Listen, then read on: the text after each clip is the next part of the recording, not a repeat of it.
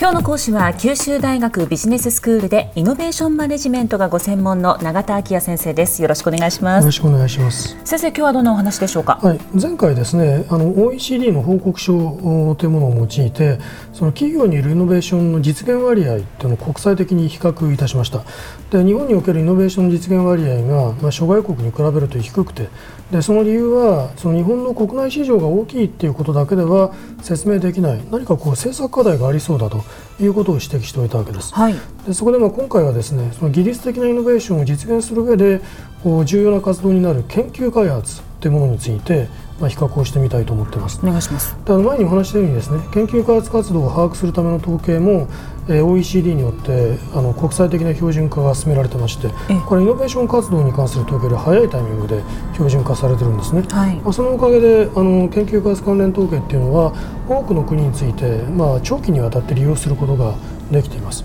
でこれは私が引用するのは文部科学省が平成25年にまとめている科学技術要覧というあの冊子からのデータの引用になります。わかりました、はい。でまずあの研究開発費の規模ですね、はい、これを比較してみたいと思うんですけれども、ここでは、えーと、全ての国について円換算したデータを使います。であの2011年度のまず時点でですね最も研究開発の規模が大きい国これは多分あのすぐ推測できると思うんですがアメリカなんですね。あやはりですね、えー、で約45兆円に達してます。大きな数字ですね。えー、でこれに対してですね日本は17兆円ということになってまして、まあ、アメリカの半分にも満たない値なんですね。はい、でただあの日本はかなり長い間この研究開発の規模ではその世界アメリカに次いで2位のポジションにあったんです。あそうですか、ええけれども2000年代に入った頃からですね中国の研究開発費が急速にこう伸びてきまして2009年度に日本と同じレベルに達してますし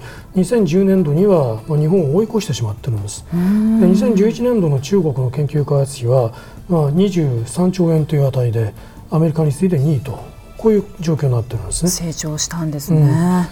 うん、日本に次いで研究開発費の規模が大きい国はドイツ10兆円韓国が7兆円フランスが6兆円とこういうところになってるんですね。はい、はい次にですねこの国内総生産、まあ、GDP という値をよく気になると思うんですけれども、えー、これに対する研究開発の比率というので、まあ、経済規模の大きさに比して研究開発がどのぐらい活発に行われているのかっていうのを見てみたいと思いますね。はい、でこれは日本が長らく世界1位だったんです。で2000年代にしかし入ってから今度はこの韓国の値が急速にあの上昇してきたんですね。えー、2011年度に4%で世界1位になってます。そうですか、えー、日本は3.7%で世界2位というところにあって、えー、ドイツが2.9%アメリカの2.8%っていうのがこれに続く数字になってるんですね。ここ10年の中国と韓国の動きって活発なんですね、うん、そうですね。この間ですね中国はやはり研究開発費を急速に増加させてきてはいるんですけれど GDP の方も同様に急増しているもんですから、えー、GDP に対する研究費の比で見た場合にはあまりあの顕著な変化っていうのはなくて2011年度の値は中国は2%というところになってます。そういうことなんですね、はいで次にですねこの研究開発費今総額を見てみたんですけれどもどういう組織によって負担されているのかっていうのをこうちょっと比較してみたいと思いますね。はい、でまずあの日本ですけれども2011年度の研究開発の負担割合で見ますと政府が18.6%、えー、民間部門が81%。外国の組織というのは0.4%ということになってまして、えまあ、日本ではあの企業がまあ活発に研究開発支出を行うものですから、まあ、民間の負担割合が8割以上を占めるというところが一つ特徴的なんですね。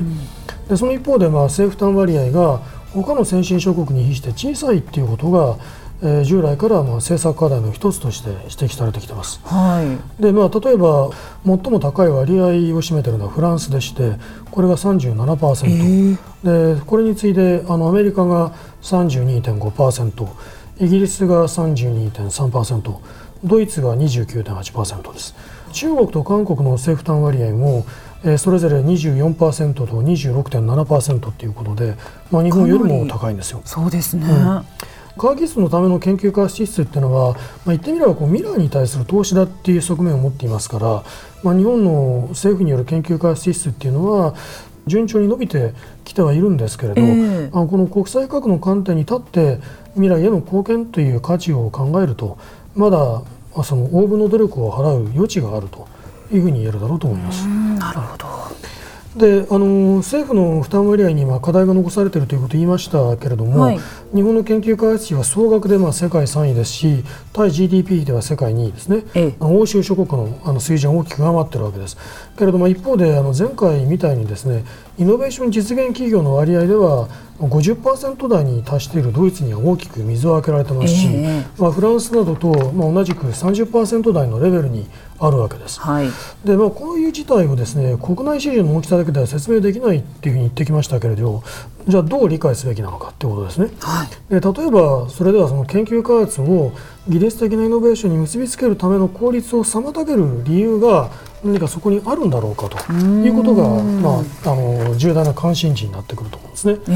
一つだけあの面白い興味深いデータを挙げておきますと、はい、まあ、あのここまであの私はもっぱら研究費のデータを見てきましたけれど、まあ、研究者数のデータにその一つがあります。2012年度日本の研究者数は84万人。84万人。でこれはあのアメリカとか中国に次いで世界3位というあの値にやっぱりなっています。そうですか、はい、でヨーロッパ諸国はこれやっぱり大きく上回ってます。けれども研究者1人当たりの研究支援者の数研究者1人当たりどのぐらいこの研究をサポートしてくれる人がいるかという値で見ると、えー、日本は0.25人ドイツは0.67人フランスは0.66人ということになっていてこういう国のレベルを大きく下回ってしまっているんですまた下回ってますねですから、まあ、こういう点は日本の研究活動におけるその支援体制にまだまだ課題があるんだということを示しているんだろうということがまあ伺えるわけですね。なるほどまあ、イノベーションを促進する上で日本の課題はまあこれだけではもちろんないわけですけれどあのじゃあ何があるのかということを次回から、まあ、いろんなその課題をイノベーションシステムっていうもののこう全体像の中で捉えていくということを考えてみたいと思っています。それでは先生今日のまとめをお願いします。はいえーとまあ、今回、えー、研究開発の統計を見てきました、まあ、日本の研究開発に投入されている資源は、まあ、国際的に見ても高い水準にはあるんだけれども、まあ、研究開発の政府負担割合ですとかあるいは、えー、研究開発活動の支援体制などに課題が残されていることが伺えるという点を申し上げておきたいと思います。今日の講師は九州大学ビジネススクールでイノベーションマネジメントがご専門の永田昭也先生でした。ありがとうございました。ありがとうございました。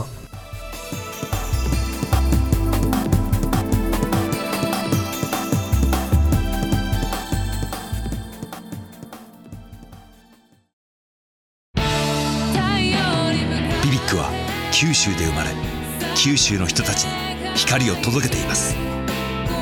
九州のお客様が光り輝くように。それが QTnet の変わらない思いです。キラキラつながる QTnet。